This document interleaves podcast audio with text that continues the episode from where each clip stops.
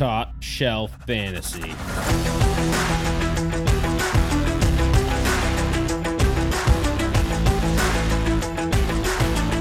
What's going on, Shelf Feeds? We got another podcast coming to you guys live. We got Scotty in the building, Craig in the building as always, and then we got the des- guest star of the week, Derek Creighton. What's up, D? Hey, hey, how's it going? Say hi to the fans at home. Hello, welcome. Uh, We're in four This is- separate buildings. Yeah, I guess I shouldn't have said live, but we're Live we're in the all, same- We're all together Live in studio. Same state. COVID live, COVID live. Yeah, this counts. It's live adjacent. Um, but yeah, this is podcast number 217. We're coming at you. What's today? Wednesday, Tuesday, Wednesday, Oh, yeah, probably September should change 28th, the 2022. Um, as always, find us on topshelffantasy.com. All of our stuff's up there, all the articles that come out every week, and listen to us on pretty much any podcast player at this point. Follow us on Twitter, Facebook, Instagram, Top Shelf FNTSY, and the recently added TikTok, which I believe is Top Shelf FNTSY as well. Craig? No? Uh, it's top shelf fantasy, but it, there hasn't been anything on it since I got drunk that one time. So- well, we're gonna get Craig nice and drunk this week. We'll get some more TikToks up there for you. Well, Tom, had one, Tom right? had one and didn't post it. I thought it was pretty funny. oh, Yeah, I I thought thought he posted too. that. He didn't post it. Oh, That Bring we, a Tom. bitch. We're so good at it, we don't even post it. Yep. All right. Well, They- we'll they- get it up they- there for you, so you guys can have some actual stuff to entertain you and the top Yep. shelf boys. We also still owe you some shotguns for lowest stuff of the week, dart throws, all that. We got to get together and do some shotguns, boys. Um, we'll post Yeah, those on drive home. Twitter and yeah, I mean, Yeah. don't I do work the that. next day.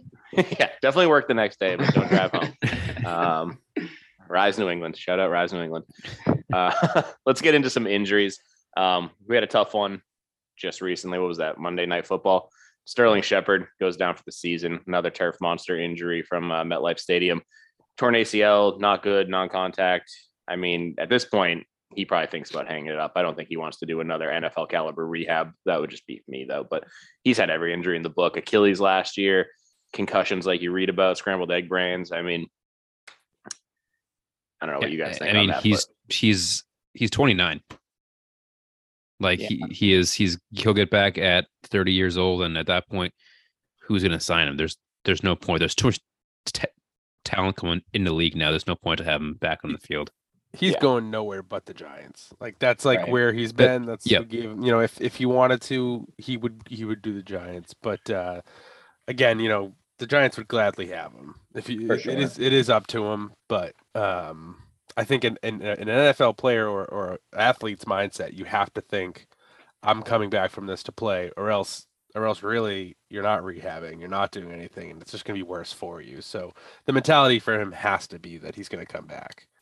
Yeah, it just depends on how much he loves the game, right? Like these guys have to make that decision for their life at this point. But I think Sterling Shepard would be a perfectly good, you know, player coach if they had the spot on their roster or on their practice squad. Like, and he would come back to the Giants, and I'm sure, like, because he's a good locker room guy. I bet Daboll loves this dude. So, and like you saw, like even the Cowboys, like hats off to the Cowboys when he got that injury, they all came came to him. Like he has some respect across the league. So I mean, even if he's not back, you know, running running routes, I'm sure he's staying around the game.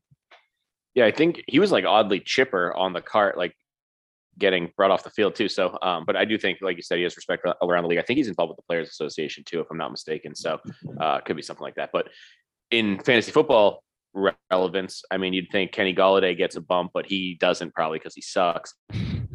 Uh, Kadarius Toney still appears to be in the doghouse for whatever reason I can't identify, but he's just not on the field. Still hurt, He's too. not- yeah, he's dinged up or is con- con- consistently questionable. Um, I guess it's really time to start talking about Wan'Dale Robinson if you're looking for a, a deeper guy. Um, yeah, it sounds like and he's he- out and you week saw- four. and then He's you saw hurt, too. Sills on on the field. So Sills the fifth. Um, I don't. Know I don't know if I do want with this team. anyone it's from it anyway. It's Richard It's- James. It's freaking insane. Yeah, it's we're talking Richard about Richard James, James right Sills. It's all bunch of garbage. It, uh, Bellinger, like he got a lot Yeah. of work. You know, it, it- I don't really know if I want anyone tied to Daniel Jones right now, unless it No. is just a, you know, if Wan'Dale Robinson comes back and, and lights it up, then it's a different story. But So, Yeah, I- it's still agree. Sills fell on that slant route to end the Yeah. game. Yeah. Like, that, was that was not, so bad. that was not a great football play. But I mean, he's been. I mean, he runs routes a lot. Like he's he's on the field a lot. I guess maybe it's him, but like you said, Craig. I mean, That's the goddamn Giants and Daniel Jones. What are we talking about? Right.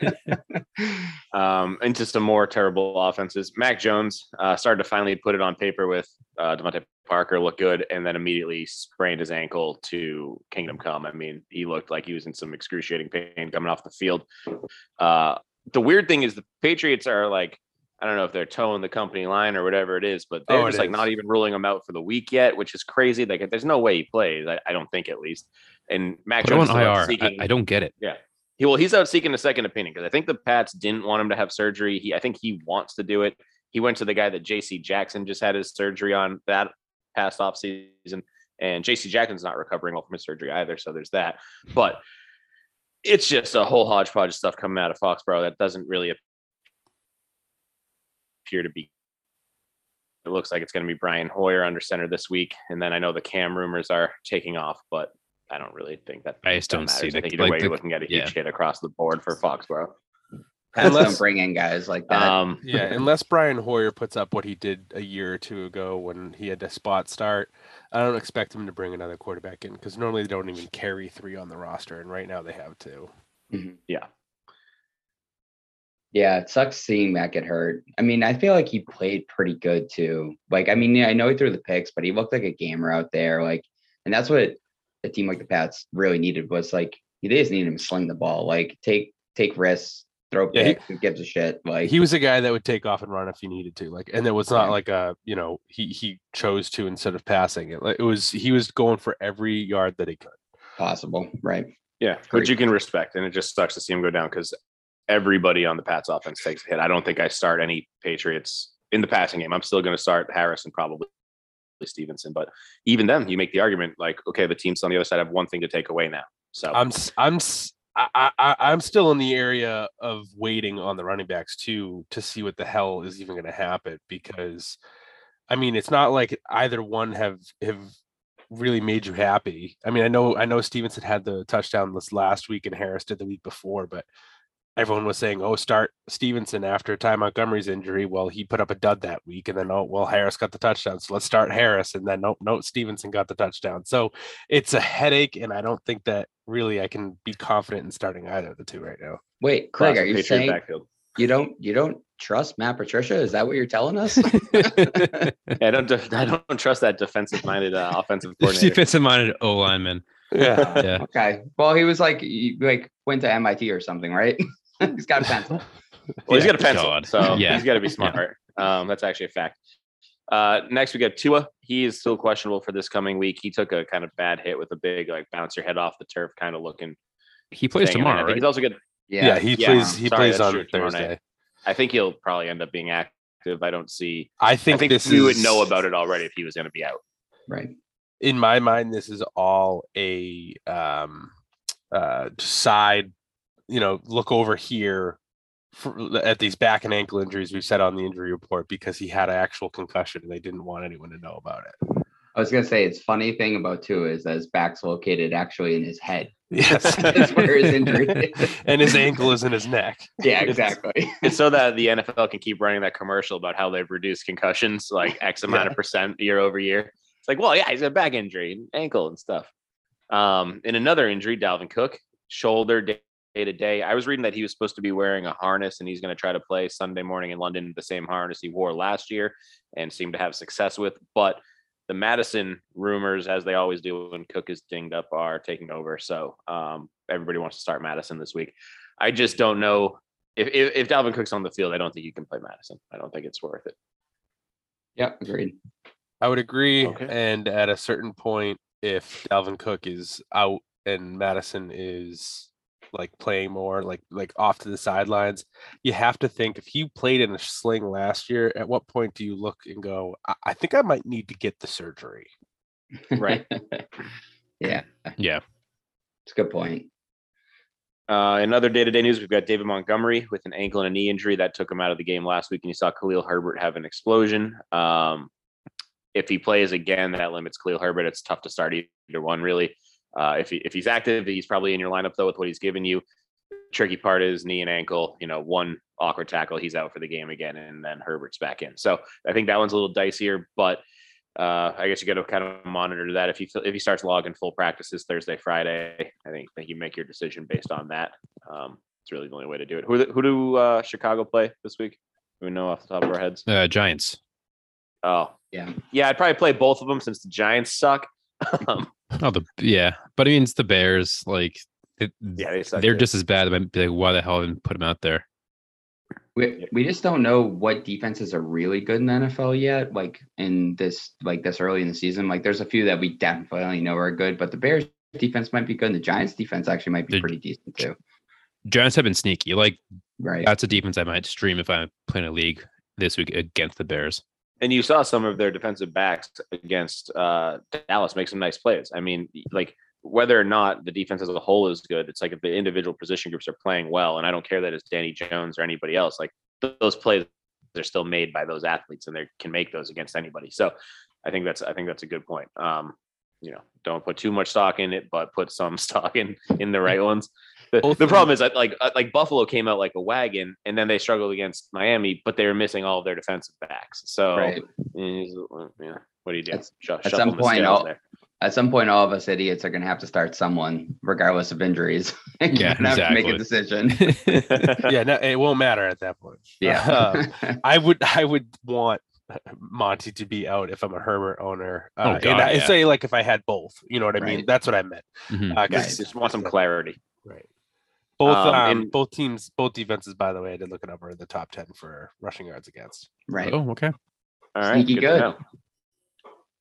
Yeah, crazy. We're talking Uh, about the Giants being like two and one and, and a good defense.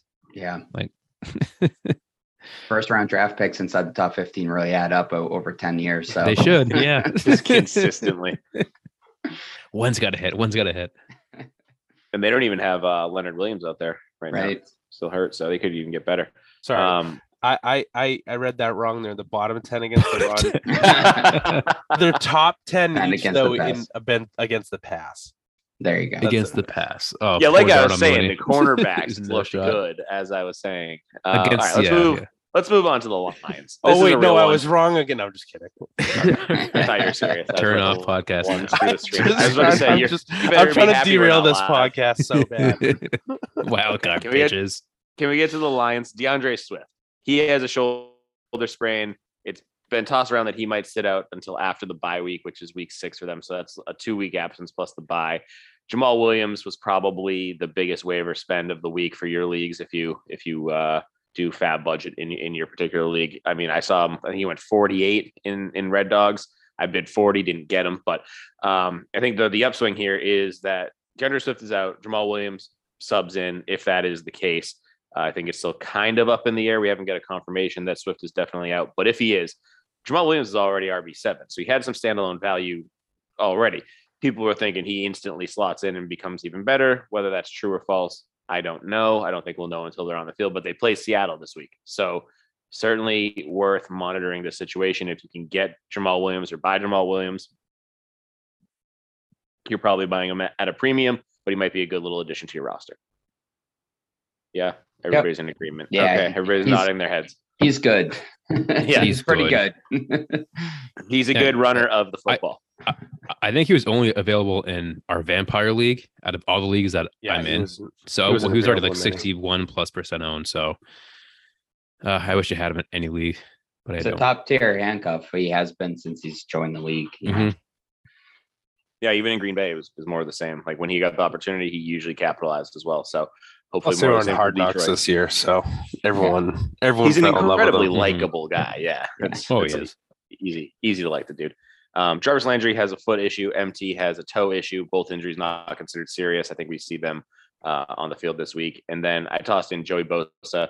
He's going to be out for a while with a groin injury. Uh, they said that they expect him back this season, but it's serious enough um, to keep him out for a while. And that's another hit to a Charger defense that really hasn't lived up to the billing that they received at the beginning of the year as this hyper elite defense. Nope. You want to know what is a bigger hit on that team that's not a fantasy player? Rashawn Slater is on the IR. Mm, Yeah. yeah. Their Today starting too, right? tackle. Yep. Yeah.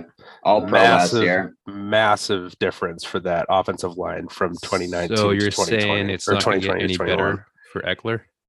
I don't, I don't, yeah, I would say, yeah, that's rough. Uh, that's too They- bad. they're as snake bit of a team in the NFL at injury so far that we've seen. I mean, I mean, Keenan they're all over the board. So far Keenan since I've been Herbert. alive. Yeah. Uh, Yeah. As long as I've been alive, this team gets hurt. Yeah, and, Mike and Williams at some point soon. It's going to happen. Does every year.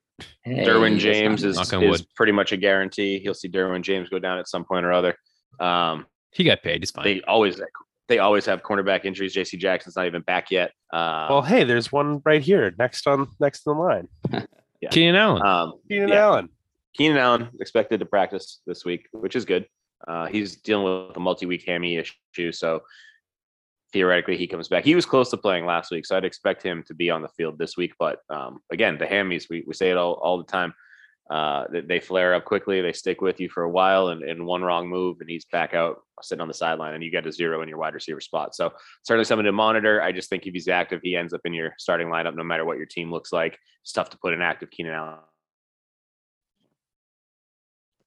Daz, you keep cutting out back eyeing a week five return. Oh, I'm, I'm cutting out. Do I have a little bit. Yeah. Something. Yep. Shake, Gonna get shake off my head. Wi-Fi here. Mom, the meatloaf. I'm on dial-up out here, freaking middle of nowhere, Pepperell.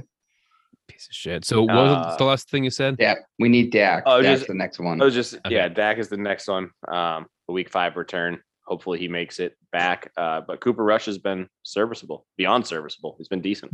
yeah, Dak shouldn't rush it. For the Dallas Cowboys. I got uh, pun intended. Oh, because Cooper Rush. Yeah. there you go. Oh, Nailed it. I didn't catch that at all. Um, I, I don't think that, that Cooper Rush has been very favorable to fantasy football, though, unless you're a Noah Brown fan. CeeDee pop last week. He started to get on the right page. That yeah, TD and it almost the end looked like zone. yeah. I mean, it, it was just that. I mean, if it wasn't for the that touchdown, uh, and well, I think he had one other catch after that. I mean, he would have been looking terrible after that. Well, you also have to factor drop. that CeeDee CeeDee dropped a f- what 40 40, yard yard touchdown. Okay, touchdown and that's in his CeeDee's bread problem. basket. And that's Yeah. his problem right now. So, but the the thing with CeeDee that's good news is that when the game was on the line, the ball went to his hands, which means that they Right, this is true. they want they want him to have the ball when it matters. Like and Mike, he also has 80 yards this week, 75 yards last week. Like anyone worried about CeeDee Lamb, I would say, relax, he'll come. It's coming. I'm just I'm I I, I don't like the people ta saying Cooper Rush is fine and and not not to bring back Dak. I think it's an God, no. for everyone. Yeah. when Dak comes You- back. the- Yeah. I mean, Cooper Rush. Yeah, they they've won games that look. His stats are shit. Like I want I not want good. Dak back not just because he's one of my quarterbacks, but because He's it's- good for- It's, Bert, Michael Gallup is coming back soon too. I want I don't want Michael Gallup to have to catch passes from Cooper Rush. I want it to be Dak. I want them to get on the same page and hit the ground running. yeah. Oh, I, I agree. I'm just concerned that you bring Dak back early and he re-injures that thumb, and you're right back to Cooper Rush. So take your time, keep winning games, Well, keep throwing CeeDee Lamb the ball 11 or 12 times a game. I You'll be all think I think is uh, with with a hand injury, yeah, sure. With quarterbacks, it's an issue, but I mean, you can go out anytime with a concussion. Look at Tee Higgins; the guy's had two in two weeks or two in three weeks. You know, it's it's, it's going to happen if you're going to get injured. It's you can't can't stop it just because you were previously hurt. I just mean if you can't grab a football because you have stitches from your surgically repaired thumb in your hand, you should probably wait until it's fully healed. No, I say 'Cause I, you I tear say those you- out, you get a ligament issue. You'll never play football again. My coach told me one time he took a took a, ba- uh, a hammer and broke his own thumb and cr- crooked it so that he could uh, hold something better, hold hold the discus better. So that's what you're gonna do, Dak. sounds like a psycho. Is that Sandy Ruggles? that, was, that was Wolcott. That was Wolcott. Yeah, Oh, yeah, he, he's like, I took a hammer and broke my middle finger so I could hold the discus better.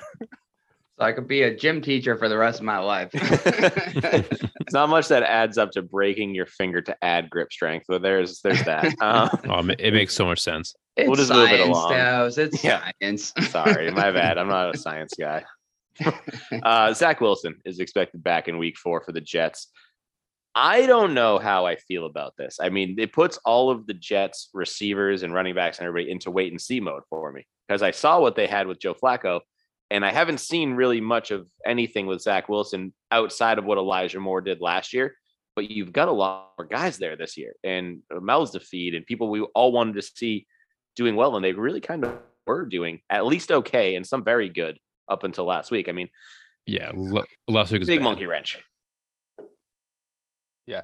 Well, old Joe Flacco is elite now, so that's that's this is where we draw the line with Zach Wilson coming back. We have elite Joe now. Yeah. it's just tricky. You have to play Zach Wilson with what you put into him for draft capital, but does he hurt your offense across the board? I guess it's a wait and see. I guess we've seen like kind of average quarterbacks do well when they're surrounded with really good talent. And maybe they just just have a lot of good wide receiver talent right now. Like Garrett Wilson looks legit. Like we liked Yes. Elijah Moore last year. Like Tyler Conklin, probably going to be just fine. You know, like at least he has weapons. That's good. High floor. I mean, I'm sorry, high ceiling, low floor with Zach Wilson. You just you really don't know. Yeah, Corey Davis, for that matter, has not been bad. Corey either. Davis, yeah, he's good. I like him. You know who has been bad? CJ Uzomah. Fuck you. Ruined my dart throw. He's been hurt too. He's been hurt. Yeah, but his revenge game doesn't even show up. One one point. Killing me. It's a bad dart throw. And then in hilarious news, Kenny Golladay still sucks. Uh, and Giants willing to eat a large chunk of his salary to, to trade him, and still he's not traded. Like he's probably pissed because like I, I I think we talked last week. Like you know what, I'm gonna unfollow people. I'm gonna get cut. I'm gonna go to the Bucks. The Bucks like hey, let's just sign Cole Beasley. like where's he gonna go to have any value if he's not gonna get any value with the Giants? I think he's just completely done or he might not even have been there in the first place. Stafford was just th- that good in Detroit. Yeah, Yeah. I, I think I was saying earlier, like Stafford should get a Medal of Valor just for making us believe Kenny Golladay was relevant at all. You know, I owe Matt Stafford probably like a five paragraph apology. The time, the time about uh, t- time Did- with a guy named David Blough. Um, Taking over for Stafford. T- tur- turns out, uh, Stafford had it really rough. David Elite Blough, best to ever do it. Yep, he's he's still on a team. Is he is he on the Lions still? Minnesota. Vikings. Minnesota. Vikings. How? Do, uh, yeah, I think we talk about every. every He left. week. He left the Vikings because they they wanted to designate him to practice squad. He said, "Screw you guys, I'm going somewhere else." To be fair, he could take over for Kirk Cousins, and I wouldn't even be able to tell the difference at this point. well, the last two weeks, yeah. Um. All right, getting to hole and folds. I think Tom might jump on in a bit. At some point, you might it. hear him. So, um, if you hear "Hey, how you doing?" in the middle of this, it's Tom. um all right so we'll get to the biggest one. Uh dj moore robbie anderson hold or fold. I think it's easy with the robbie um being a fold for me. Uh dj moore is still a big hold for me but i think it's something we have to talk about. Um derek i'll let you start with it first. I know you're a huge dj moore fan. Big, big DJ Moore fan. I think he's going to be just fine in Dynasty, but in redraft, I mean, you can't cut him. Like you're not going to fold him. Like, he's on the but- field 98% of the time like, Yeah, but I do think that Baker, like Baker, is a grim reaper for wide receiver ones. Like I don't know if he's ever had a wide receiver one in his career, uh, throwing the ball like an actual top twelve wide receiver in his well, whole he career. has had one. He hasn't used them. No, 'cause- no, I mean like made a fantasy Made wide one, receiver gotcha. one, yeah because right, obj like- jarvis weren't there Yeah, Um, Jarvis went over there like, and it was uh, almost a given that he was going to be the guy, and then all of a sudden, no, he started throwing it around to I think it was a couple of the tight ends that he had.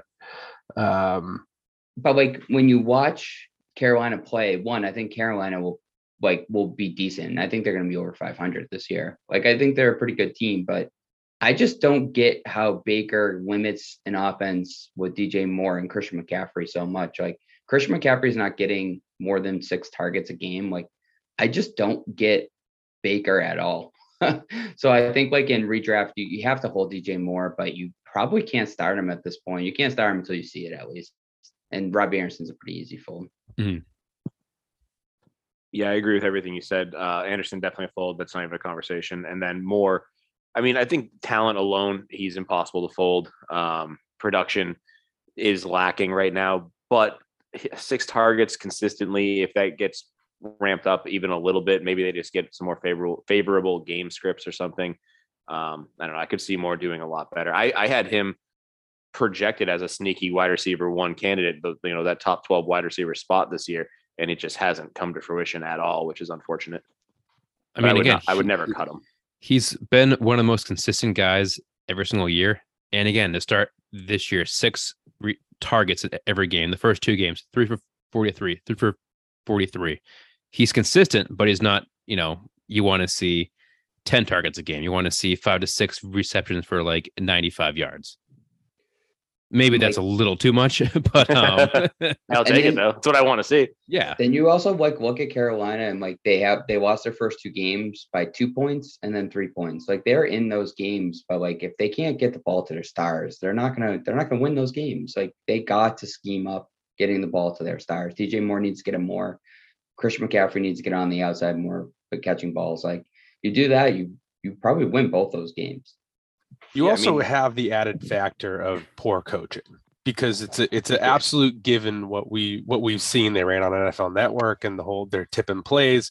Matt Rhule has not proved to be a good offensive mind in the NFL in the three seasons that he's been a head coach. At that time, you would expect some sort of improvement. Hell, even Jon Gruden had showed improvement at times as an offensive, uh, you know, maneuverer it just hasn't happened with rhule and i think that it's it's hurting it's hurting baker it's hurting the rest of the offense it's it's denver broncos and daniel hackett right now there's not much that you you can do when you're limited in in your room that the the coaches put you in And I Yeah. did want to mention, I looked it up. Jarvis Landry was the closest to wide receiver one that Baker ever had. He was wide receiver 13 on the year. Ah, that's close. That's Very bad. close. And DJ Moore has always been better than Jarvis Landry every year he's ever played football. Just Yes. put that out there. 100%. And uh, like to the dynasty point too, DJ Moore is like a sneaky 25 years old. You are cannot move him in dynasty. oh yeah no you don't move him you don't move him dynasty it's just it's just, it's just rough um Right. redraft you just go back deep into your book see who's ever talked to you about dj moore before and wait for a good week and sell it to that guy Yeah, Yeah. one week and sell him. Uh, let's move on to another one. Brandin Cooks. Hold. He's Hold. a hold. Hold. They they can't be that bad on offense for the rest of the year, right? I mean, it's, it, it's the same thing as DJ Moore. I mean, not as talented, but he's getting the targets. He's on the field. He's just not connecting with Davis Mills yet. yeah. he had a fine and- week one, but that's about it. and a little bit of me thinks that it's a, a little slow uh, turnaround with with the new coaching staff there as well. Um, but I do know when I watched the game, Davis Mills, it was the Chicago Bears Texans game, and I have so many negative notes about Justin Fields, but I did have a couple positive things to say about Davis Mills that he actually did show good decision making and had awareness in the pocket. So I think it's gonna come together because honestly, Davis Mills is very underrated. Yeah. Um, it's just going to have to take a little bit of time for them to gel in the new offense. to that point on Davis Mills, I think like when you see quarterbacks that throw straight line ropes on out routes and seam routes, like that's like when you're like, oh, this guy has an arm, and Davis Mills can really sling it. Like those those balls come out with a zip, and like it looks like an NFL ball. It's like it's what we don't see from Mac Jones yet, right? If we could see Mac Jones throw those ten yard outs or those fifteen yard ins on straight lines, that'd be great. Yeah, big Davis Mills guy.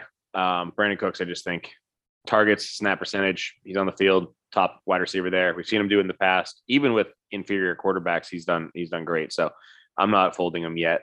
I'll wait. He'll be a guy. He would be a guy too that I hold too long, but he'll be on my team till midseason if I'm if I'm currently owning him.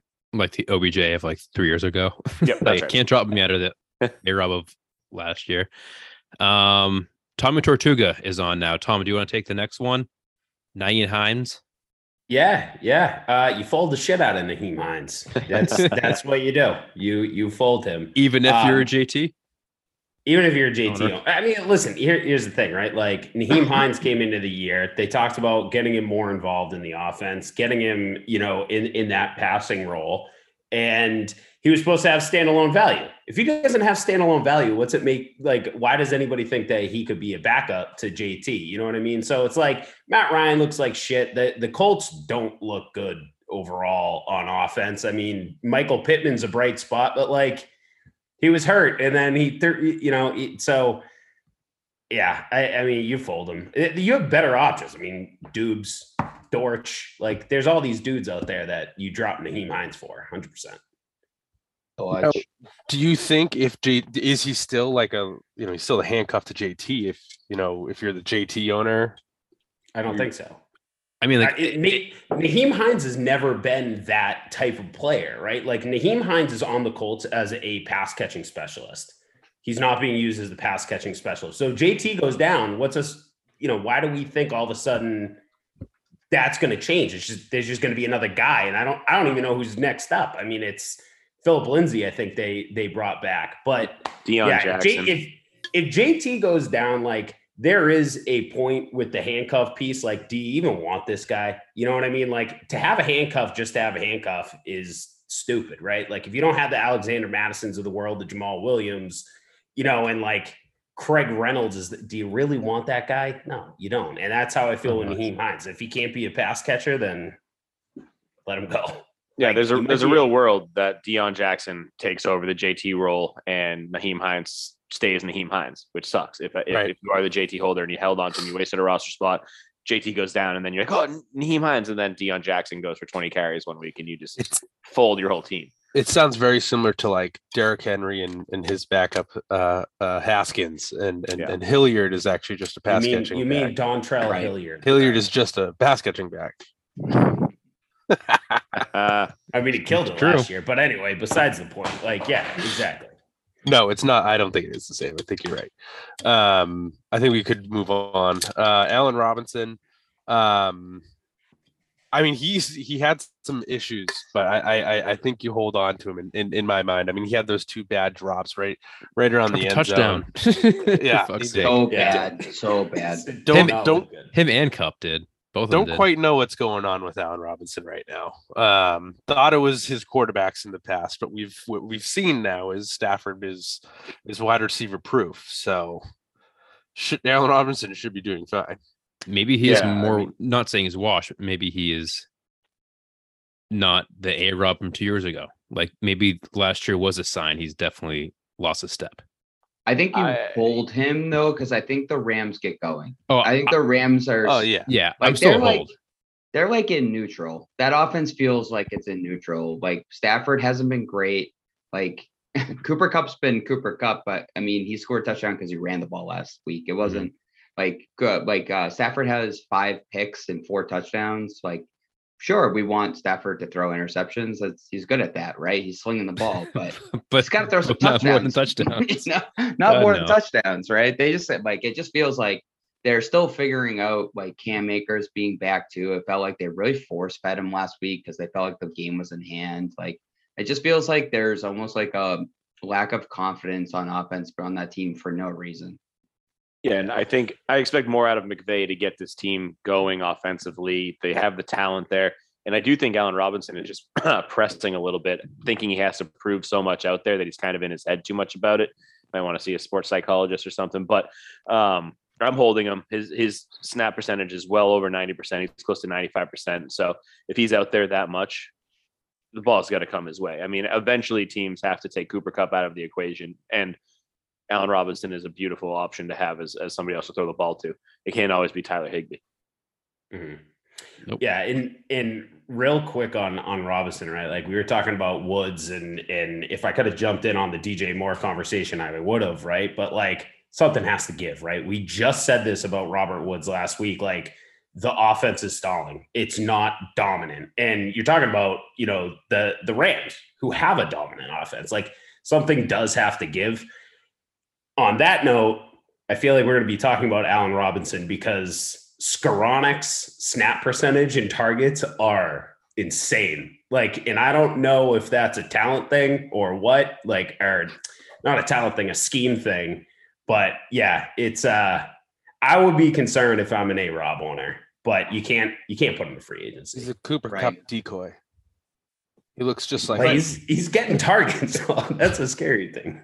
But like you expected to see him play the backside OBJ role where he's run that backside dig when they run flood zones on the right. Like and that's like where OBJ killed teams down the stretch last year was backside one on one getting open like when they hit man. But I think the other thing that's been killing offenses across the league is there is so much zone coverage going on and teams just feel like really flustered with like Patrick Mahomes. I forget the stat, but he played cover three like uh, he played against cover three all week last week and he didn't torch it and i don't understand why patrick mahomes should torch cover three whenever he sees it. But like I feel like the zone coverage in the NFL has gotten really good and teams just haven't figured it out, but they'll get there. Like, and if they're gonna run zone against the Rams like later in the season, they're gonna torch them. Yeah, it could be early offense or early year offense growing pains too. The receivers aren't sitting in the right spot, the bubbles in the zone, whatever it is. I, am not sure exactly, but you know who does know? NFL coaches. They'll figure it out, Yeah. like you said. uh, moving on, we go Elijah Moore, Jets wide receiver, Elijah Moore. Yeah. You so I hate the Je- I hate the Jets. I They're hate the and I like They're the worst. Really? I like well, and you know what sucks too? Like, so I'm in a couple redraft leagues, punted tight end. I'm like, oh, Tyler Conklin, this will be great. And then I get the update. Oh, Zach Wilson. I was like, okay, we have a brand new Jets team, right? Like, you have to hold Elijah Moore because Zach Wilson's going to be the quarterback, like not Joe Flacco anymore, which ruins Corey Day. You know what I mean? Like, it's a whole reset for the Jets org. So you have to hold Elijah Yeah. Moore. in my Yeah, if you've held Yeah, him he's to this hold point. I can't see you cut him now. I mean, he had 10 targets last week. That's Oh, I I know it's- I froze again. oh yeah, yeah. Don't don't worry about it. We just skipped right over you. Um, yeah, he had 10 targets last week with uh, Flacco doing bad, and like, I mean, again, like new offense next week, but even Flacco's going to look at him more times than not. So yeah, he he's a big hold. Darnell Mooney. I think we had him in last week, and I think last week we might have said hold for one more week to take a look at it. I'm folding him. Fold. Yeah. I I think that they have to throw the ball for you to catch it. So I think that is a fault. Yeah, and you have to throw it accurately because eight of the 17 passes that Justin Fields had were only completed. Eight completions in an entire game. And that's not just is so this bad. past week against You're the against Houston. worst secondary. against Houston. It's like the league's worst secondary. it's Ugh. almost like why isn't Chicago just seeing what they have in this guy? It's like they're automatically punting on the season with Justin Fields. Like it feels so Well, strange. But they're so two and one. It They're two and was one. yeah. almost every single play, and I was watching the all 22, was a man coverage against Fields, and he still couldn't do anything with it. They couldn't do Mooney should be torching a man coverage. or he torching man coverage, or that he should be able to just run the ball off the side. Like man coverage, running quarterbacks eat man coverage, right? Like everyone's Right. manned up. Like just he had 40 very he had 47 rushing yards but it was also broken plays that he he just he lacks awareness it's just it's not something that i want to be tied to right now uh, even the one cole Kmet catch that i was actually kind of happy to see it was i'm one pretty three games. i was i He's saw back. it and it was it was a joke he didn't even mean to throw it to him it's an overthrow to another guy Hey, every catch counts. There is Oh, worse than being a Pats fan right now. It's called being a Bears fan. Yeah. and they and they have a What winning category I record. wanna be in. Uh yeah. So is he a full for all of us? I think Yeah. that's the Yeah. consensus. All right. Uh moving on. Kenneth Gainwell. I think this is pretty easy. I, I think he's a he's a fold. Fold. Yeah. Yeah. But Yeah, no, I- I, can't fold him because he's a sleeper of mine of the year. So I have to eat that and lose for five straight weeks before I fold him. Hey, Just- you yeah. didn't know that the that the Philadelphia Eagles would be up by 20 by halftime in every single one of their games to start the season. That is one true. But what but what, what I did know and I ignored is Jalen Hurts is going to take every fucking touchdown away from everyone. Yeah, look, I was look I'm, good, man. I'm Besides surprised week by one. Miles Sanders' usage because they were trickling away from him last year. Then all of a sudden this year he's earned it back. So you got to give him some credit. yeah, yeah. It, it's it's Sanders backfield, however you want to take that, but it's only him. Boston Scott a little bit. Gainwell, what, fifteen percent snaps? Bye. Yeah. Yeah. I and you know, I, I'm kind of shocked at how much the Eagles are passing the ball too. Like that was one thing I did not expect them to do. Like I really thought we were gonna see like more pistol and RPO play. There it's like Jalen Hurts is just chucking the ball around and he's got no problem doing it, right? So like why stop? And that's why I think you have to fold Gainwell because right now, unless Miles Sanders Sanders gets hurt, he's useless. Like oh, R- Yeah. Right. And his biggest thing was, oh, well, Miles will get, you know, the attempts. Gainwell is a clear cut passing back, which I believe too. And that's not the case either. So it's like you can't if he's not scoring a touchdown, he's not he's n- yeah. I'm done with him. It sucks. All right, Ashton Dulin. Hold or fold. Yeah. it- now that fold. Pearson, Pearson, uh, uh, Pittman are back, there's really no point. I don't care so much about Pierce, but now that Pittman's back, I'm out. I'm folding Dulin. Oh yeah, God, his snap Yeah. percentage plummeted. Yeah, as Yeah. a fold. Yeah, I Oh, think yeah. you you see this in wide receiver in the NFL is that like there is there is almost a handcuff to your ex wide receiver, and Dulin is the handcuff to Pittman. If Pittman goes down again, Dulin's probably relevant. Oh yeah, like, he's a huge w- waiver rat again. but he's not going to slide into the slot because Pittman's back. That just doesn't it doesn't work that way, right? Like it doesn't mean that he's got a spot. Like he has to play the Pittman role, and he will only be relevant when Pittman's out. Right, like it. Mm-hmm. it, it is funny because everyone's like, "Oh, so now Pittman's back. Now, now he is now Dulin just steps over to the other side." It's like, well, no, that's not the offense. That's not Right. why he's Right. there. Well, so yeah, I mean, I thought the Dulin thing, and, and sorry, Daz, I No, thought the ahead. Dulin thing was just he outplayed Alec Pierce. Like that's almost what I'm more concerned about is they just like straight up were like, nope, you play. And like Derek, you said he's the handcuff to Michael Pittman. You play Right. one position and only one position, and that's it. I think he's a talented guy, but like shit, you got to be on the field to get mhm. fantasy points. So like, you know, when you see that snap percentage go way down after, you know, Alec Pierce and Pittman come back, whew, no, thank you. Yeah, and then I was going to add completely different team, similar situation. I was asking questions earlier today, or maybe it was yesterday, about what happens for the Cowboys in a similar situation when Michael Gallup does come back. Do you instantly fold or sit Noah Brown despite how effective he's been, or what? Because does Gallup just immediately assume every single target that Brown has, or are can you have three wide receivers out there and have all three be effective? I'm not sure. I think The Cowboys ideally, are stupid. Yeah, the Cowboys are Sorry. dumb, but ideally, I think you move CeeDee to the slot way more, and like that's where he, I think, is the best. It's like when he's coming out, like he's closer to to the middle of the field. But I don't know. The Cowboys, like Tom said, they're they're stupid. They'll find a way to mess. yeah. God, I hate Mike McCarthy so damn much. He's so, he's just an idiot. Like, this is the difference between Indy and and like Frank Reich is a smart, calculated man. Mike McCarthy's just like at the roulette table, like, fuck it. Let's see what Yeah. happens. It's the worst, Shit. That's how Uh, Jerry Jones picks his head coaches. He's at the roulette table. right? Ugh. I need I needed CeeDee to catch that fucking ball. Yeah, you did, you bitch. lost a lost a matchup because of that. All right. yeah, to me. Let's move, move king, on. Somehow, somehow this became a, a CeeDee uh, Cowboys discussion. Kenneth Walker. He's not even on the list. Sorry. no Cowboys on, on this list, by the way. I'll find a way to get back to CeeDee. Don't worry, guys. Yeah. CeeDee and Deebo, those conversations are coming. Uh, all right, holding full. Deebo Samuel. No, I'm kidding. Uh, Kenneth Walker. I I know we talked about this l- last week, but we have two other guys on here. Um, I guess you can add Rashaad Penny in here first, but Walker for me is a is a fold.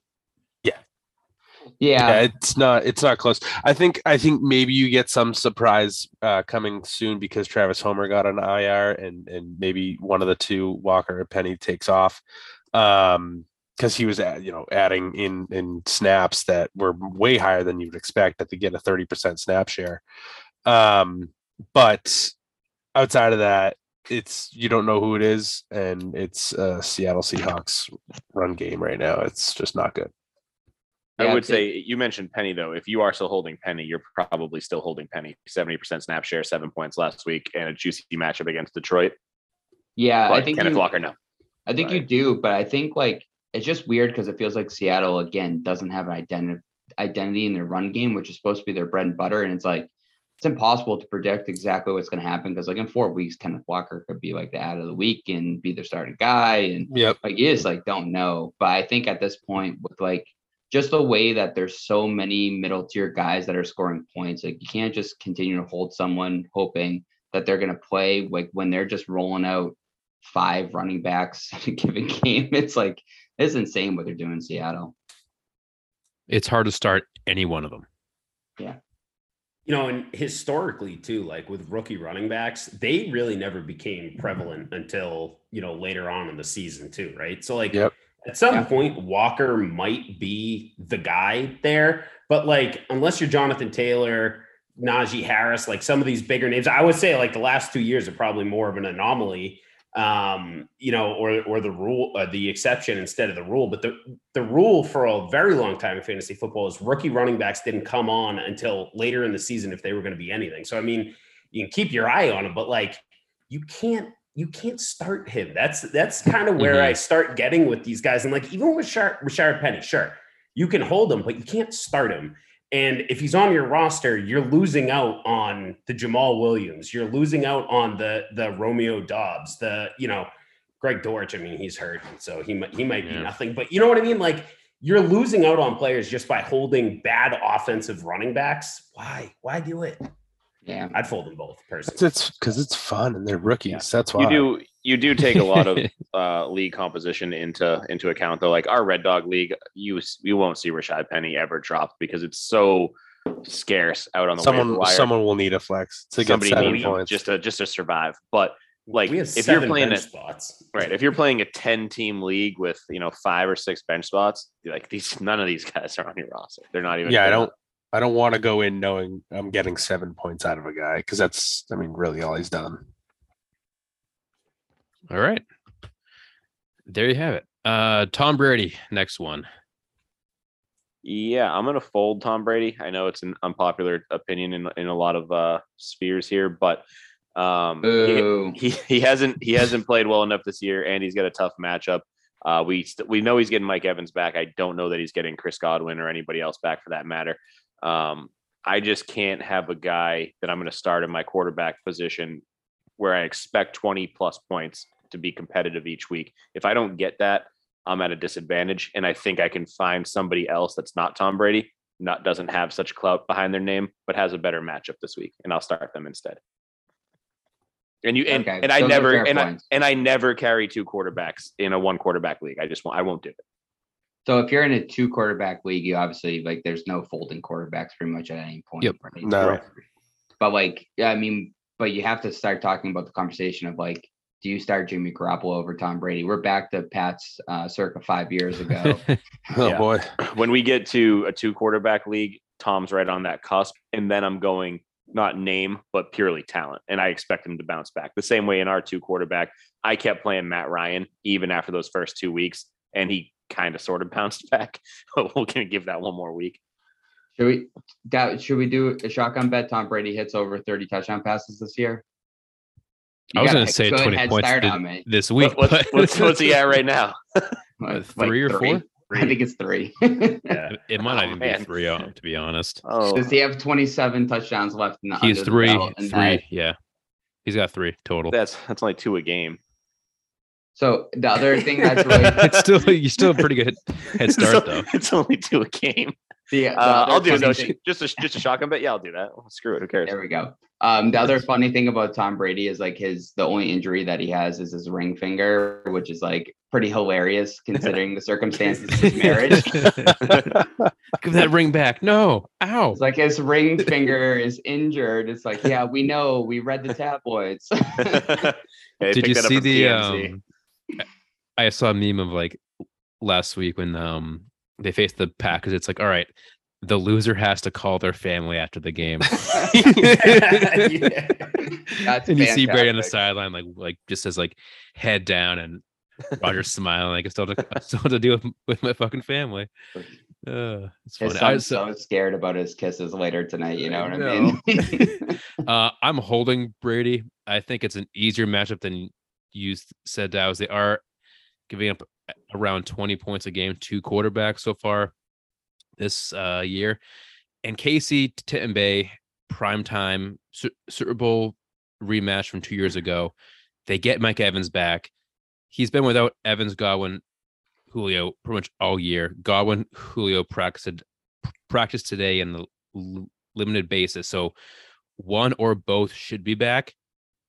I just I the second someone gives up on Tom Brady, he just proves everyone wrong. And I just I'm not gonna I will not give up on Tom Brady. he has us exactly Fear. where he wants us, baby. Mhm. Absolutely. Hook, He, line, sta- and sinker. he staged the the uh, Marcus Lattimore uh, thing last week for Evans to get suspended a week. Um, no, but I So agree with one- I agree with Scott. I, I'm I'm I'm holding him and starting him.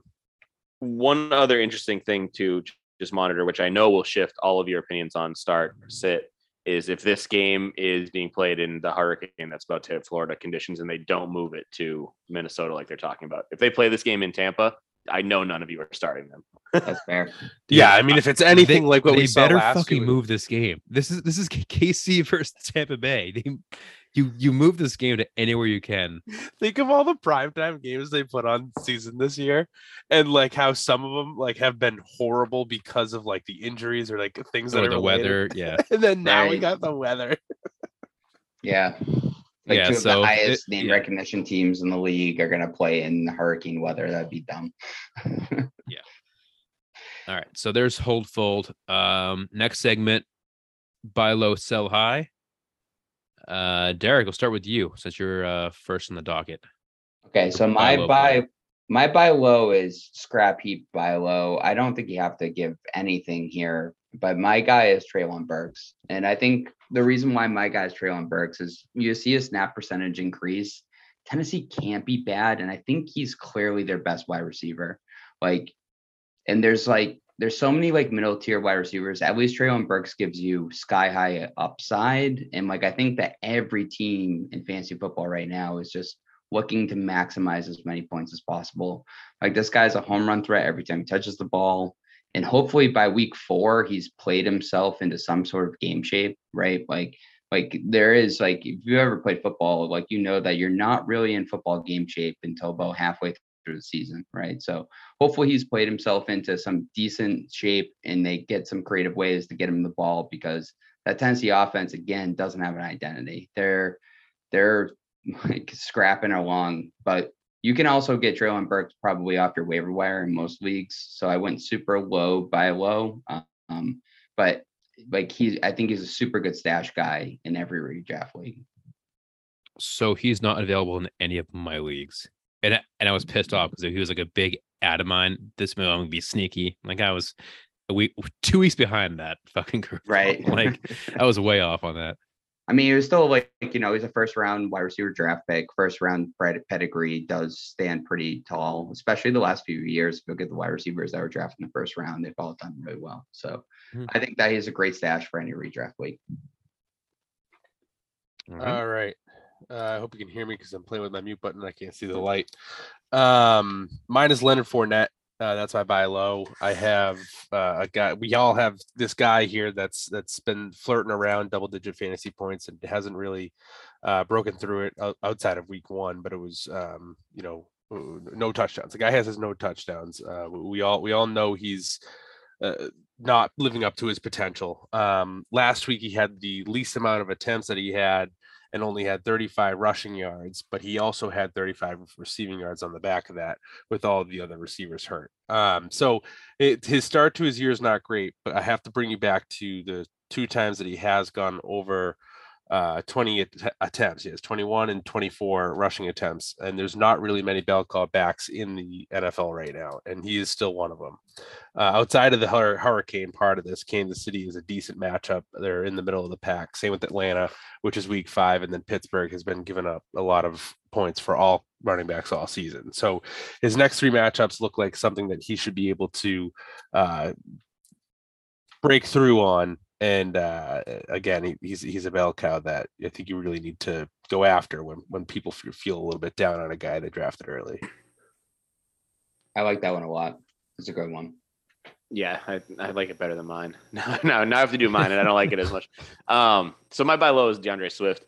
I've got him in here, and it, uh, we talked about this before the podcast. It's probably tough to buy him low, even with the injury, even with him out for a while.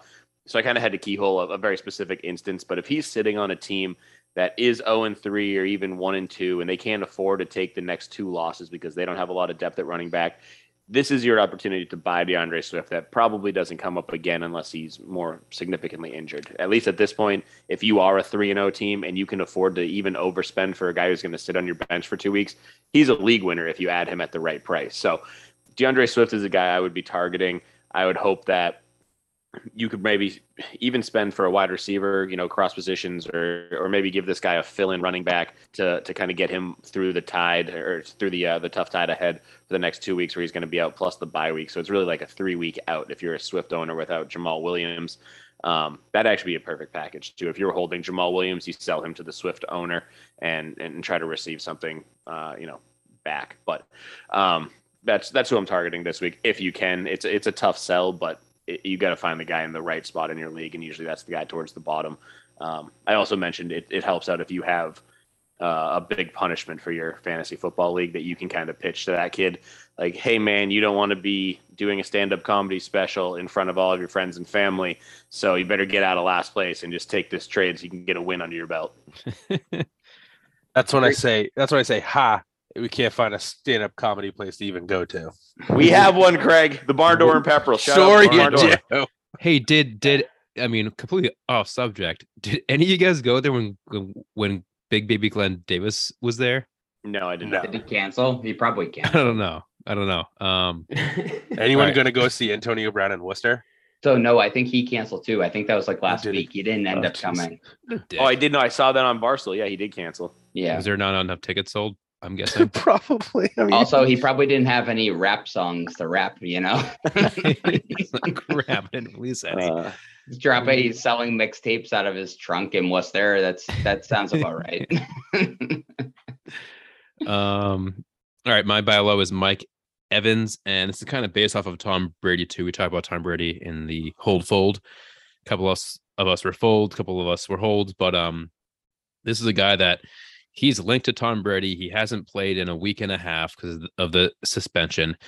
The team that has him just might be pissed off about him, pissed off about how Tom Brady looks. And if people are going to fold Tom Brady, they're going to look at the entire Bucs receiving core and say, "I'm I, I don't want them as much as I wanted them in like during draft time. Like Mike Evans was a probably wide receiver eight or nine um during draft season, and you might be able to get him as a back and wide receiver too.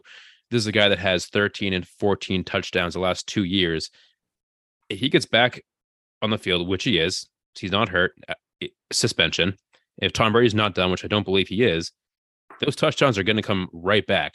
Maybe not 13, 14 is tough when you miss a week and a half with a suspension, but he can easily just finish as a top 12 to 15 wide receiver yet again.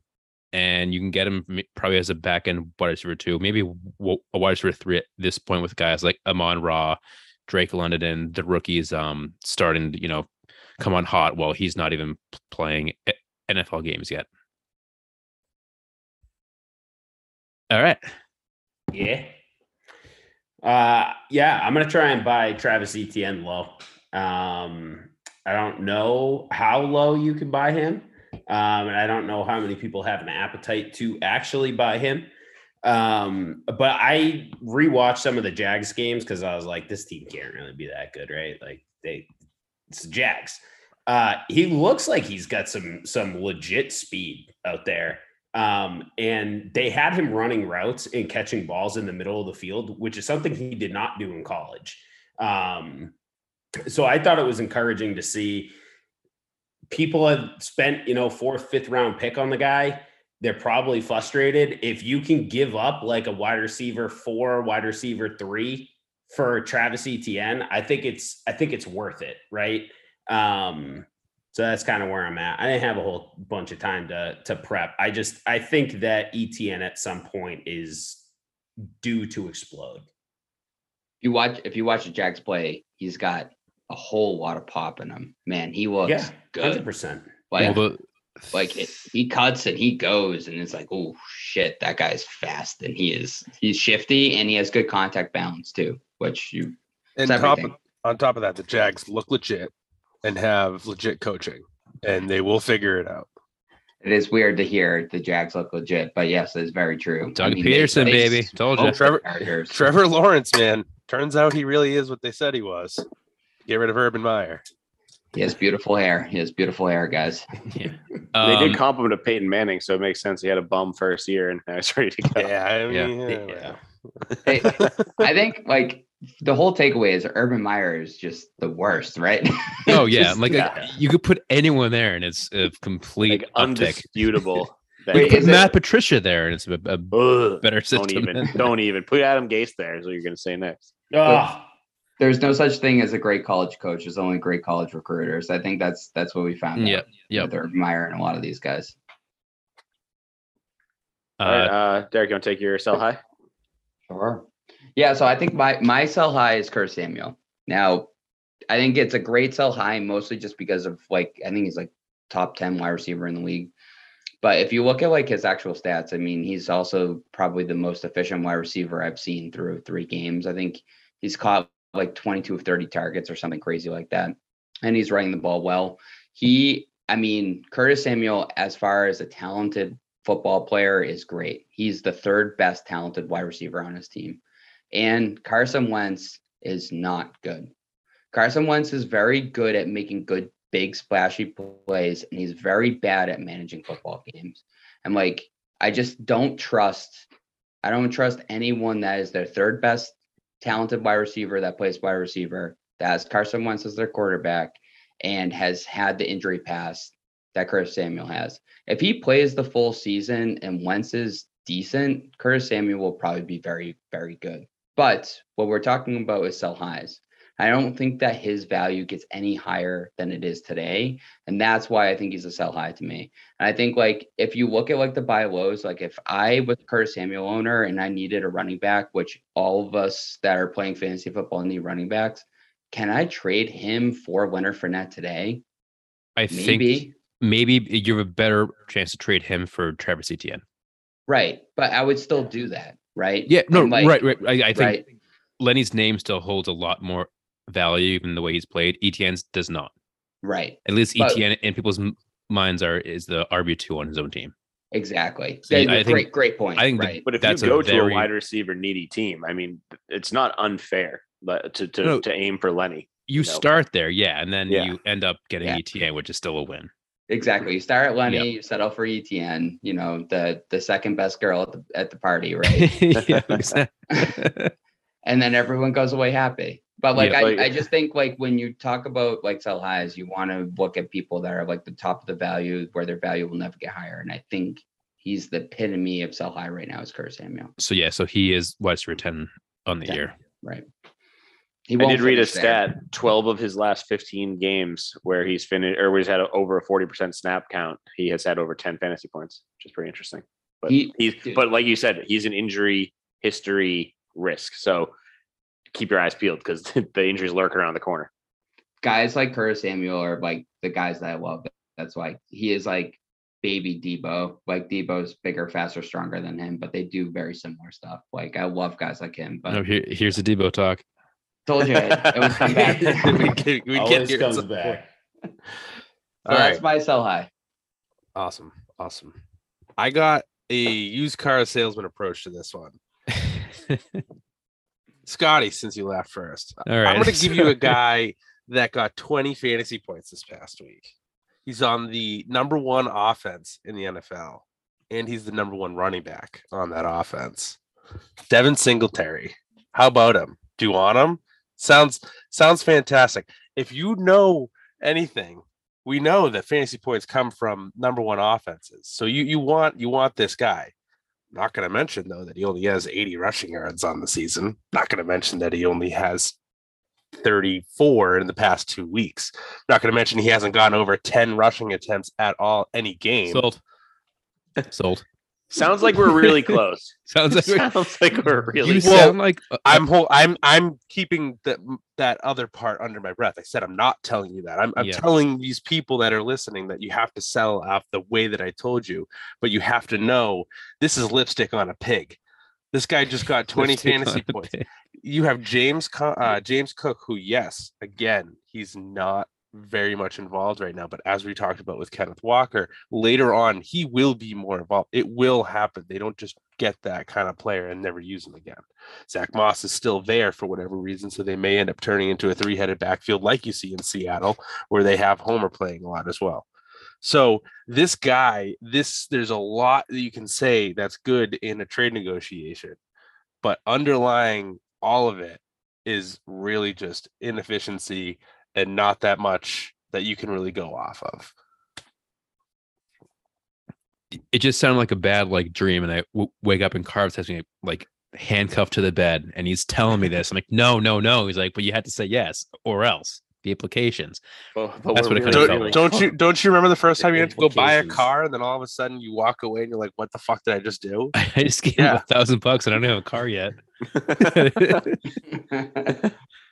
Oh, good. That's actually what happened. Um, That's a real story. it's a real story. I, I got the money back though. Oh, All right. God. All right. Uh, moving on. I'm also selling you a running back who's not very good. So I'm going to follow a lot of the same tactics that Craig is. However, my running back's at least RB12 on the season right now. So you got to sell him as an RB1 to somebody, and you just got to find the right guy. Somebody who's hurting for running backs. I shouldn't bury the lead this much. His name's Antonio Gibson.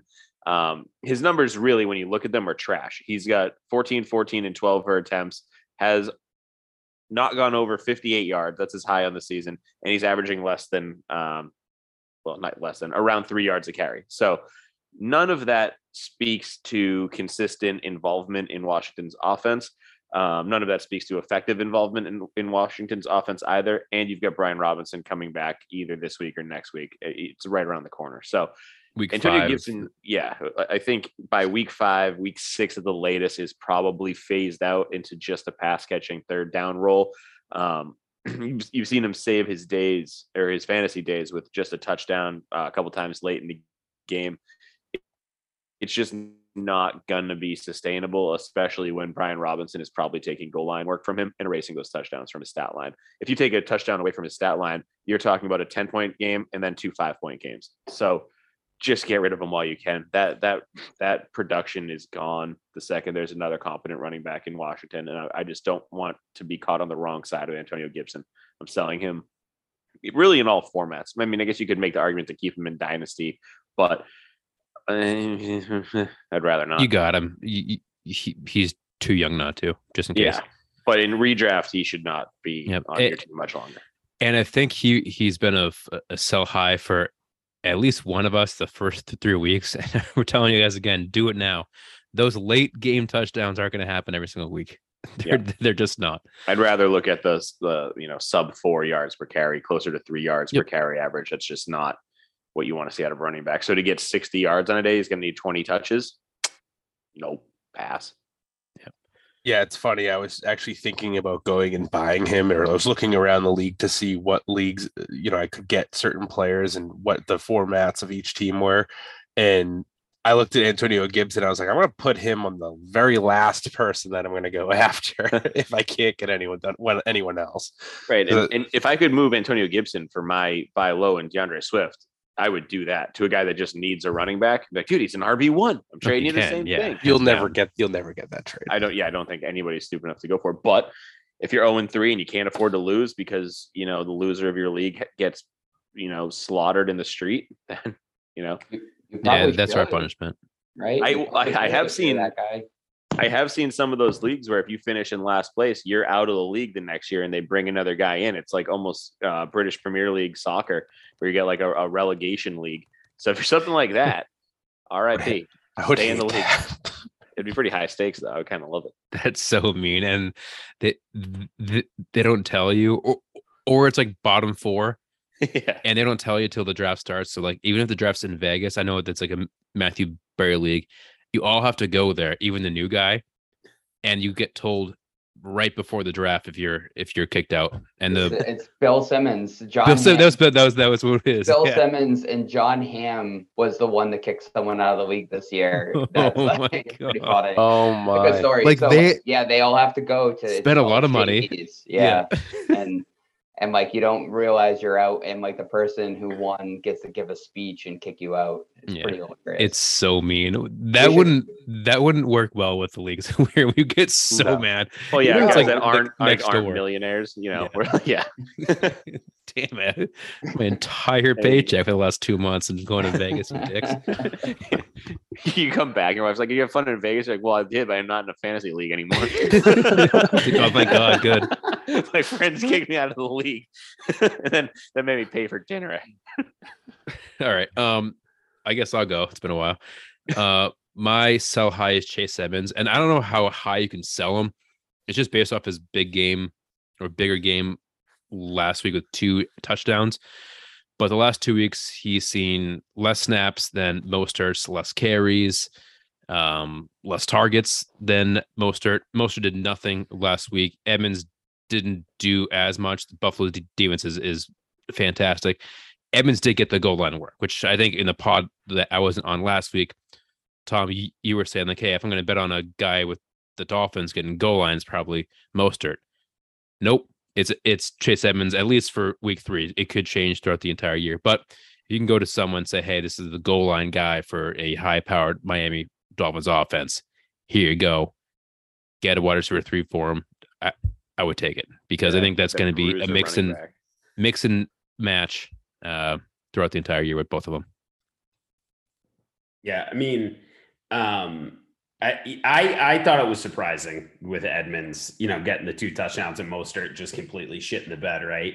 Um, I mean, and there's there's a world where you, you're not going to be able to sell him, but like Chris Godwin hasn't touched the field yet, so like if you could trade Chase Edmonds for Chris Godwin, you win that trade like 100. percent You know what I mean? And the Godwin's owner is probably pissed off losing, and you know maybe they don't have a running back, you know, so That's if you the- pull something off uh, like that, that'd be perfect. yeah, yeah. It's good. the league uh, I have. Chase Edmonds. I also have Godwin though, so like I can't do that. You're I have- throughout your lineup. Now I- Godwin's in, he's out. I have a Yeah, problem just- with with uh, San Francisco and McDaniel uh, and Philadelphia. I'm not. Uh, I mean Miami Dolphins uh, running backs. I, I played Chase Edmonds one time this year. Guess what week it was? I played him. Two. last week. Yeah, yeah, two week week Yeah, two. Yeah, two and then you weeks, bench him like I did in last Yeah, week by yeah. one point because of it. Oh yeah, yeah. I say this That's every year. I need to come up with this actualized fantasy point stat and figure out how to like get it on paper because a good week after a bad week means you probably didn't play him, which means you probably didn't score those points, which means those points shouldn't count for anything. We shouldn't even talk about them. Then I have to come up with rankings based on that. Yeah, So- let me how that comes out. Looking at looking at Miami's rushing totals, week one team totals 65 yards, week two 86 yards, week three 41 yards. It's a team that should be able to run the ball a lot better. Yeah, Like, and yeah, it seems as and as you say that it's they run better when Chase Edmonds runs less.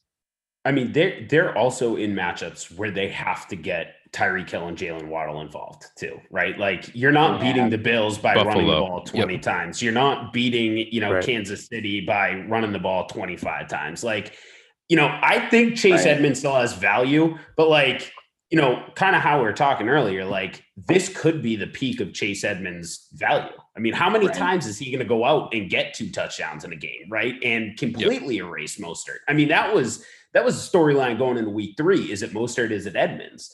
Edmonds seemingly erased it, Yeah, most got one point. right?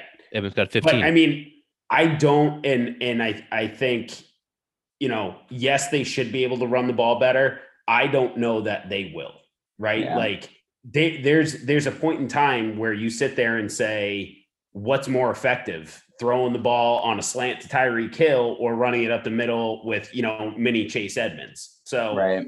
yeah, And I mean, some of their running game is those kind of like jet sweep touch passes, just two inches in front of of Tua. So it's a run, but it Those goes are in book as a passes. pass. So Right. you know, it, it functions the same way as a run, but not in the scorebook. So it, it's just it's another touch that Chase Edmonds doesn't get that they somehow you know have to account for. So it's I think problematic. I think across the league too, we have a criminally low number of bruising backs that are good at goal line carries. Like it feels like every team just uh, like there's not enough teams that have that one guy on their team that like can just like carry the ball across the line and get three yards no matter if he's hit in the backfield. Like and the Pats have like four Yeah. that can't Yeah. get more than seven yards, but they can get three every time. yeah. Yeah. Yeah, and well, I mean, and that that conversation goes deep, right? Like I wrote a whole article about doing the zero RB strategy, and part of it was based off of the fact that these teams don't have that dominant running back. I mean, there's 32 teams in the NFL. uh, You know, 10% of them have one guy that you can trust from a If that fantasy now. perspective, and even in the NFL, like, why would we invest in all of these running backs if the teams themselves aren't? Like, yeah.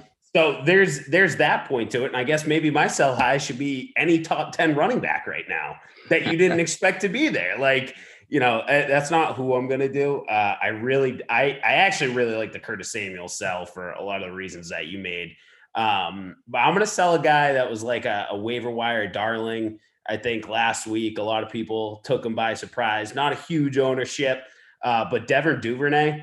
I'm sure people have him on this on their team. He's now this is his third week because of the kick return touchdown in week two of scoring a touchdown. So he's got four total fantasy touchdowns on the season, and he's had three weeks where you could basically say he scored double digit points. Like, I don't think that's sustainable, but it's like juicy enough that if there's somebody that's out there hurting, you could flip him for something useful. Um, some guy that hasn't done well.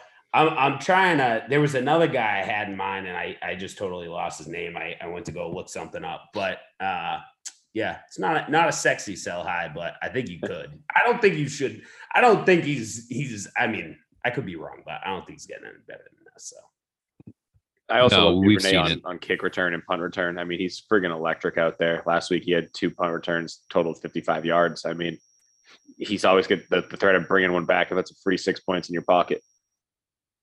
yeah, but he's doing all this stuff with what eight total targets on the season and like Yeah. three catches. Like Yep. Eight, no, my eight and eight, eight catches. Oh, is he perfect? He's perfect, oh, look at- but he he's look not. At look at this guy. Oh, he's for Will Fuller. 25, Two for forty-two. Yeah, he's Will Fuller. Yeah. Speaking But- of Will Fuller, Go. Ugh. Full. You- Yeah, have you have Yeah. you folded him yet? Yeah, you folded him. Will Fuller, dude, not in Dynasty. I'm paying him too much money. If, if, if I cut him and he latches on somewhere and I still have to pay that son of a gun 13 c- bucks, You can't cut him now. you'll catch me laying in traffic. Uh, all right. So is that it for the buy low Yes. sell high? Yeah. All right. Last segment. Stop playing with my emotions. Quit playing games with my heart. Derek, this is uh going into Craig, so this should be a good one. Yeah. So my guy, like a lot of your guys, is Kyle Pitts. Man, what the hell? I don't even know if there's any words for understanding the fact that, like, one, Kyle Pitts is like they were talking about like him playing the season to try to get a wide receiver contract, and the motherfucker can't get targets. Like, what is going on in Atlanta where they're also competitive in these games without him? Like th- they should be winning and losing games based on the back of Kyle Pitts and on the hands of Kyle Pitts and him being able to do everything against the defense.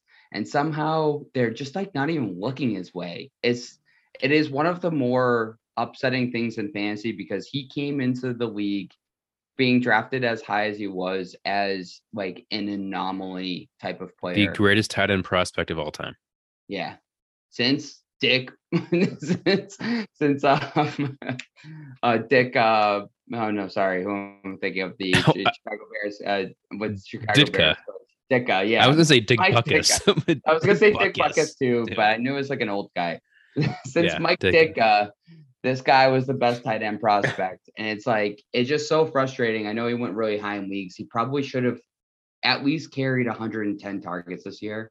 And like we're talking about him finishing like under 80 targets if he plays out the season, like on his track. Like it's just like really upsetting to see like that he's not zero, like zero red zone plays I've seen of Kyle Pitts game breaking defenses. And it's like this guy can do so much on the football field. Like we know that it's in his backpack. Like I just don't understand why their offensive coordinator or Marcus Mariota is not pulling it out of it. Like like we know that the talent's there and just see someone continuously underperform against talent is one of the most frustrating things you're going to see in fantasy or really just as a fan of football like like the game of football is better when our best athletes are playing at the top of their level and Kyle Pitts is just not doing it and I don't know what it's going to take for them just to get the ball in their hands scheme up enough stuff like tight end screens are legitimate play in playbooks just get three in your playbook like I don't know Or a guy like Pitts on. too, who, exactly who Just excels in that. get him in the open field and let him get up to full speed with two strides and watch him just like break down safeties and run over corners. I just don't it's so frustrating to to be here to see him not being an elite fantasy and NFL player. So that's that's my my plea to you, Kyle Pitts, and also all of Atlanta and Marcus Mariota. Just give him the ball. And you used to see in from the same coaching staff that is, you know, formerly in Tennessee and now in Atlanta. They used to put Jonnu Smith on those like tight end sweep kind of run plays like across the formation. Yeah, I would love to see. Pitts try one of those. You know, hell yeah, man. Hell yeah. That's what that's what we want to see. Just like let him play football. It feels like they're like he's like a he's a Ferrari with a governor in him right now, and he's on the he's on the highway, and they're not letting him open it up. But Just like Mike Dick had taught us, give the ball to the Italians. there you go. All right. Speaking of giving the ball to no one as at the tight end position, this is this has been one of my biggest pain in the ass headaches the entire time that I've ever been playing fantasy football. Like it's just not a position that I've ever ever done well in if unless I had Travis Kelce.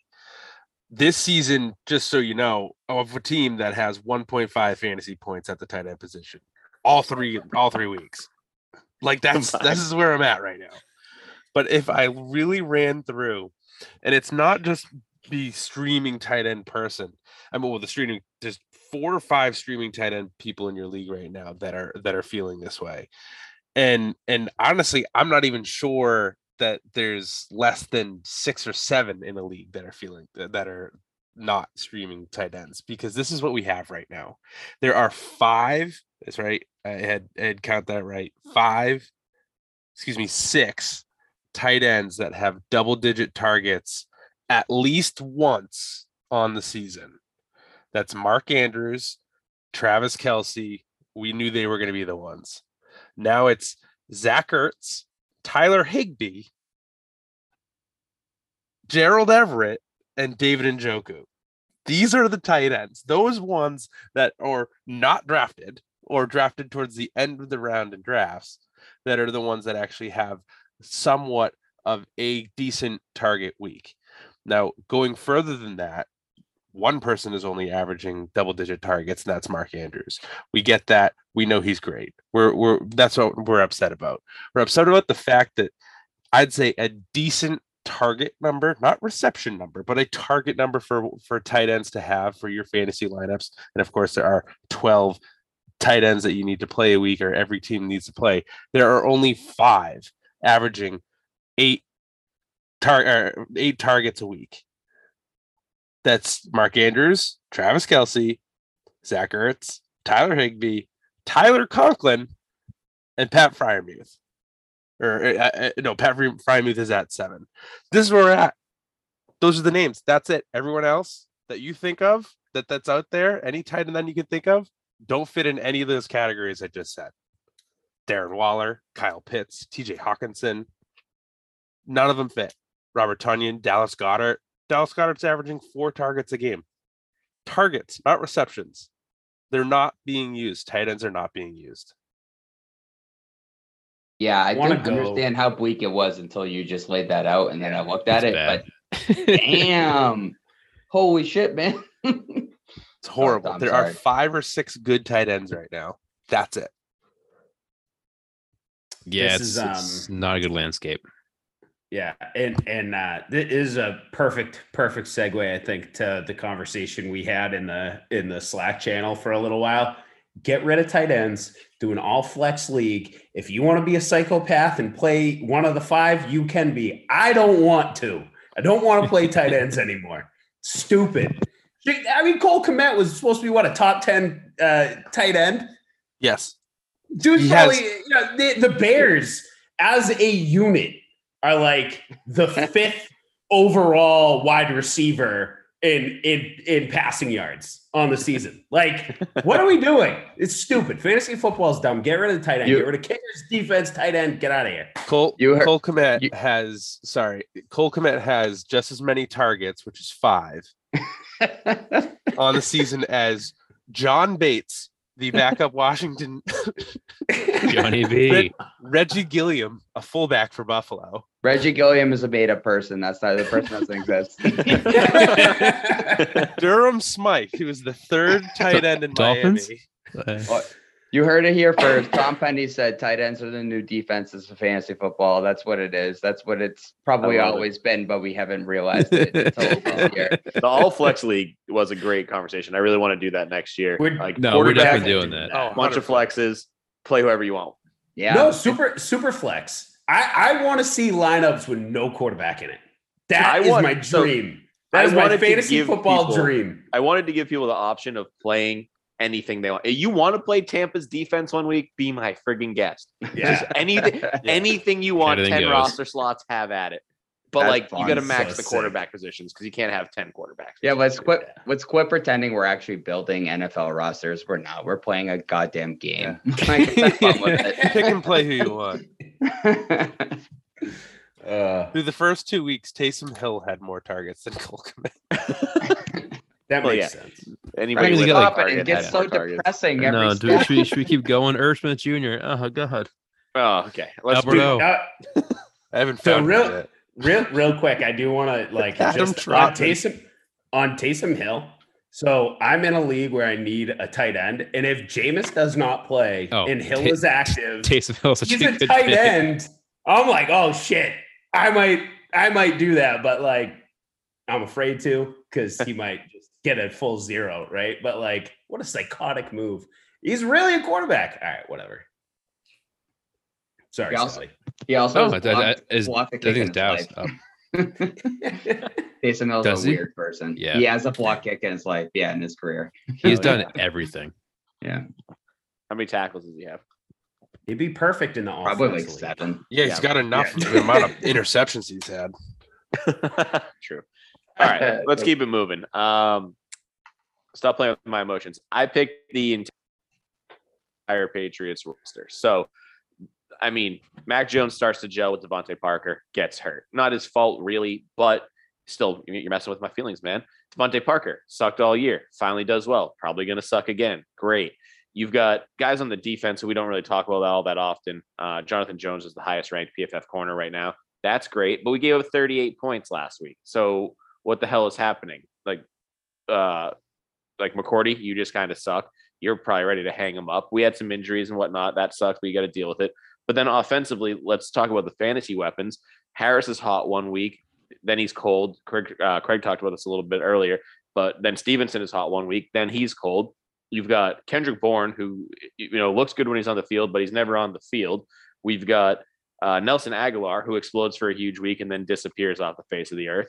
You got Hunter Henry and John Jonnu Smith, who are each making $15 million, give or take, a year, who have a combined, you know, five targets on the season. It's just you- you're paying guys to do no work. You're not performing well. You've got all these guys that should have the talent to put it all together, and then nothing's happening. So, what does it fall back to? Coaching, probably. Matt Patricia sucks. Joe Judge, known to suck. Bill Belichick, you know, maybe he's from a different era. Maybe it's time to move on. I don't really believe that. I like Bill Belichick a lot. I think he's a really good coach. But the Patriots, man, it took me three weeks to get here. I figured it would take me like six or seven. They look like shit. I wouldn't be surprised to see them win like four games. Uh, I'm, I'm at that point with them. Maybe less now that Mac's gone for, for potentially six plus weeks. Yeah, it's sad to see. It it it is. All right, my um quit playing with my emotions. Austin Ekeler. Uh, I don't have him in too many leagues. I have him in our big dynasty league though. RB thirteen of the year in PPR. That that's fine. RB thirty two for standard. Like that's a massive difference there. And um, by by RB thirteen on PPR, you think it's fine. This is a by week three, you have people like CH as RB four, Patterson as, as RB five, James Robinson as RB three. It's a weak RB landscape so far. So RB thirteen really isn't that good. It, it it's just not. So he's averaging two point five yards per fucking carry. He's never averaged below four point two two. And I think Craig, did you say uh, Rashawn Slater's on the IR for what at least four weeks? I'm pretty Easy. sure he's out for the year. Out He for the has- year. Okay, yeah, so has a that torn Yeah. bicep. so two point five yards per carry, and he's got four attempts last week for five yards. With Slater gone for the year, if that's the case, then I mean, he's going to make his bread and butter on, on receptions. He's not getting the goal line work. It's scary, and I was going to m- make him a buy low, but I don't know how I don't know. I don't know if I really want him as a top five RB. Like he can finish as a back in RB one, sure, but it's just scary. So, Ekeler, you're uh, so far fucking me. You and all of us. yeah, bad. Yep. Ekeler, I mean, first round, very early second round, you know, maybe in some drafts, but damn, that Chargers offense again, another offense that feels like they don't really have an identity. I don't know what they're doing. Yeah, it doesn't make any sense. But Yeah. uh, Tom, do you have one? I do, yeah. Uh, and that's Kevin O'Connell and Kirk Cousins. Uh, figure figure it the fuck out. Figure out how to get Justin and Jefferson the ball. That I'd appreciate that. And not only the ball, like quality targets, right? He had 12 targets in week two, only caught six balls. I'm blaming uh, Kirk Cousins on that because maybe he maybe he just sucks. He only got six targets in a game they almost lost to the Detroit fucking Lions. Like, give me a break. The dude is a superstar. Use him like you would a superstar. I, I just I don't I don't understand it. Like I get that there's you know matchups within the matchup, um, but there's there's no excuse for Justin Jefferson to you know finish a week where you only beat the Lions by four points with three catches for 14 yards. No excuse. And you know we talked about with Kyle Pitts, scheme him in, scheme Jefferson in. Like Yeah. You, you I, I just I don't understand what they're doing. I mean, KJ Or- Osborne had eight targets, Adam Thielen had eight targets. That's 16 targets. And me as a Justin Jefferson owner in in reach, I just give him all those. Give him all those plus the six he got. Get him 22 targets a game, and I'll be happy. But until then, you are in my Adam Gase doghouse. Kevin O'Connell, who was supposed to throw the ball more, doesn't throw it to the guy I want you to throw it to, you Well, bastard. I like great all like all great points, Tom. Copy and paste that to Josh McDaniels and Davante Adams, and you have the same exact argument, and they're both they're both correct. Like I don't understand what these teams are doing, not giving their best player the ball. I don't Dude, get it. Mack Hollins, No, bro, you yeah, need him right. involved. Dude. You need him. Did Foster did you see? Moreau? I mean, uh, I I Foster what like six targets like yeah, crazy. Again. Um, I've, already, I've already seen on Twitter many of people, Raiders fans, going, "Why is Brandon Bolden on the field?" I said, "Welcome to the last eight years of my life." yeah. Hey, oh yeah, you guys understand now, this. Uh, Brandon fucking Bolden. oh God. I cannot believe that he's had like a longer career than so many other NFL players. oh my god, it's it's absolutely insane. Like, T- Brandon like Todd Bolden- Gurley. Yeah, Todd Todd Gurley. Right. And Brandon Calvin Bolden, Johnson. like Brandon Bolden, quietly beat cancer in the middle of his career and didn't Yeah. tell Dude, I know anybody. Yeah. that's And right. He's still Oh, out there crushing. That's why he only played special teams those couple of years. Yeah, craziness. Two, Good for him though. ten years so far. Yeah, True. you know, hats off true to you. ha- the true handcuff handcuff in in Las Vegas is Brandon Bolden. And it just feels like they're in New England hell over there in Oh, Las Vegas. Yep. Uh, just wait till Jakob Johnson starts getting some touches. Oh, because you know it's going to happen at some point. I mean, if they, if they want to win, if they want to win by two, So gonna it, get Jakob it, Johnson if- if they go 0 and 4, the McDaniels talk just starts, right? I don't Yeah, know. if It already started. They already have come out saying that there was a closed door meeting between him and I uh, did see that. Yeah, what's his what's his face, Al Davis's son, Yeah. Mark Davis. Mark, Mark. Davis? Mark. I can never remember Mark. Fantastic haircut. If you haven't seen it, just Yeah. Google it. Some- some- someone goes, "Listen, Josh, if you don't get, you don't win a game next week, we're putting a cereal bowl on your head, and cutting your hair." and he shows up on the sideline with the Mark Davis Could you imagine? Uh, It's just it's just red hair. Like Josh McDaniels has red hair inexplicably one one Sunday. That'd be amazing.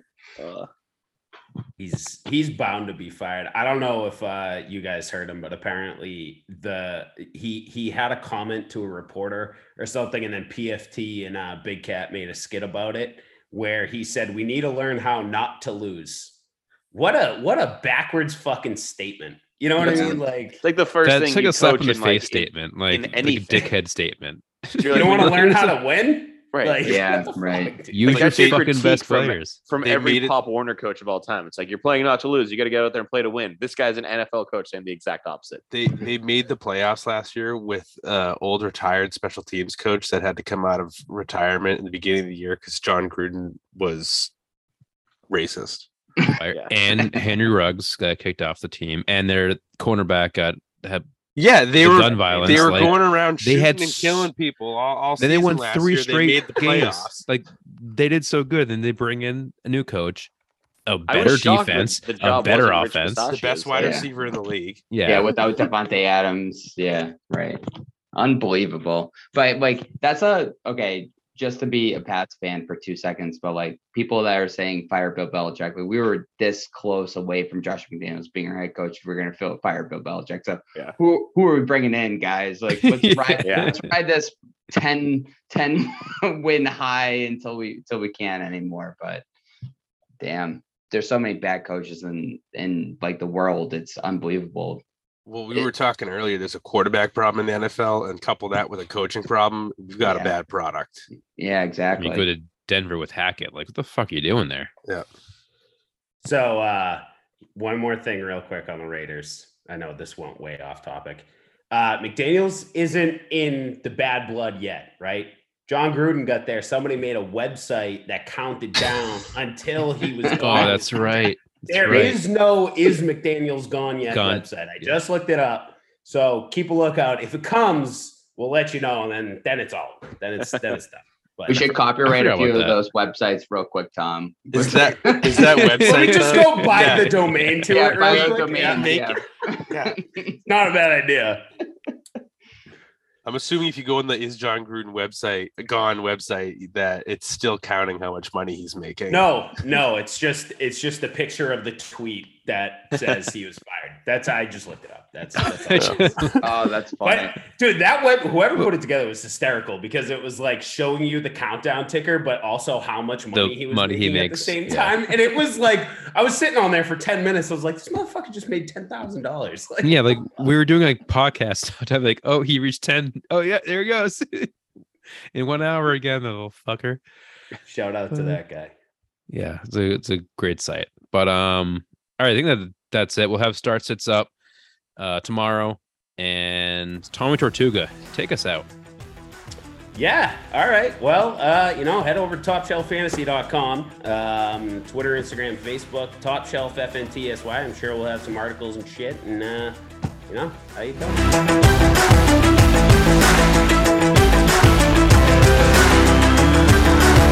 Top Shelf Fantasy. Stay fluid. Stay loose.